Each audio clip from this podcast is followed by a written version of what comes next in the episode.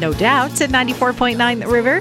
I'm Deb Corson, and here we are. Time for the Free Range Report Evening Edition. Now, first off, nine holes for disc golf in the winter are in place at Settlers Park in Meridian. The first tee is near the gigantic oak tree at Ustick and Meridian you know, the one the kiddos like to climb. So the only ask is that you play safely and please do not accidentally bonk any of the other park users. Bear Creek Park will get a winter course in two weeks.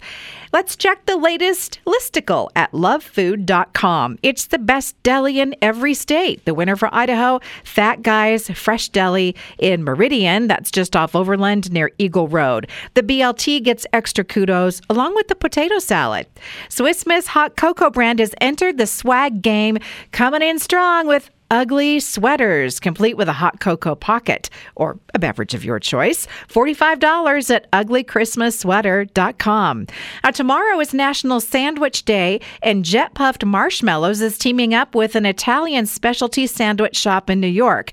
They're going to sell a Jet Puffed S'moagie like a hoagie, right? It's a graham cracker infused hoagie roll layered with toasted jet puffed marshmallows, dark chocolate and sea salt spread, crispy prosciutto, and brown sugar glaze.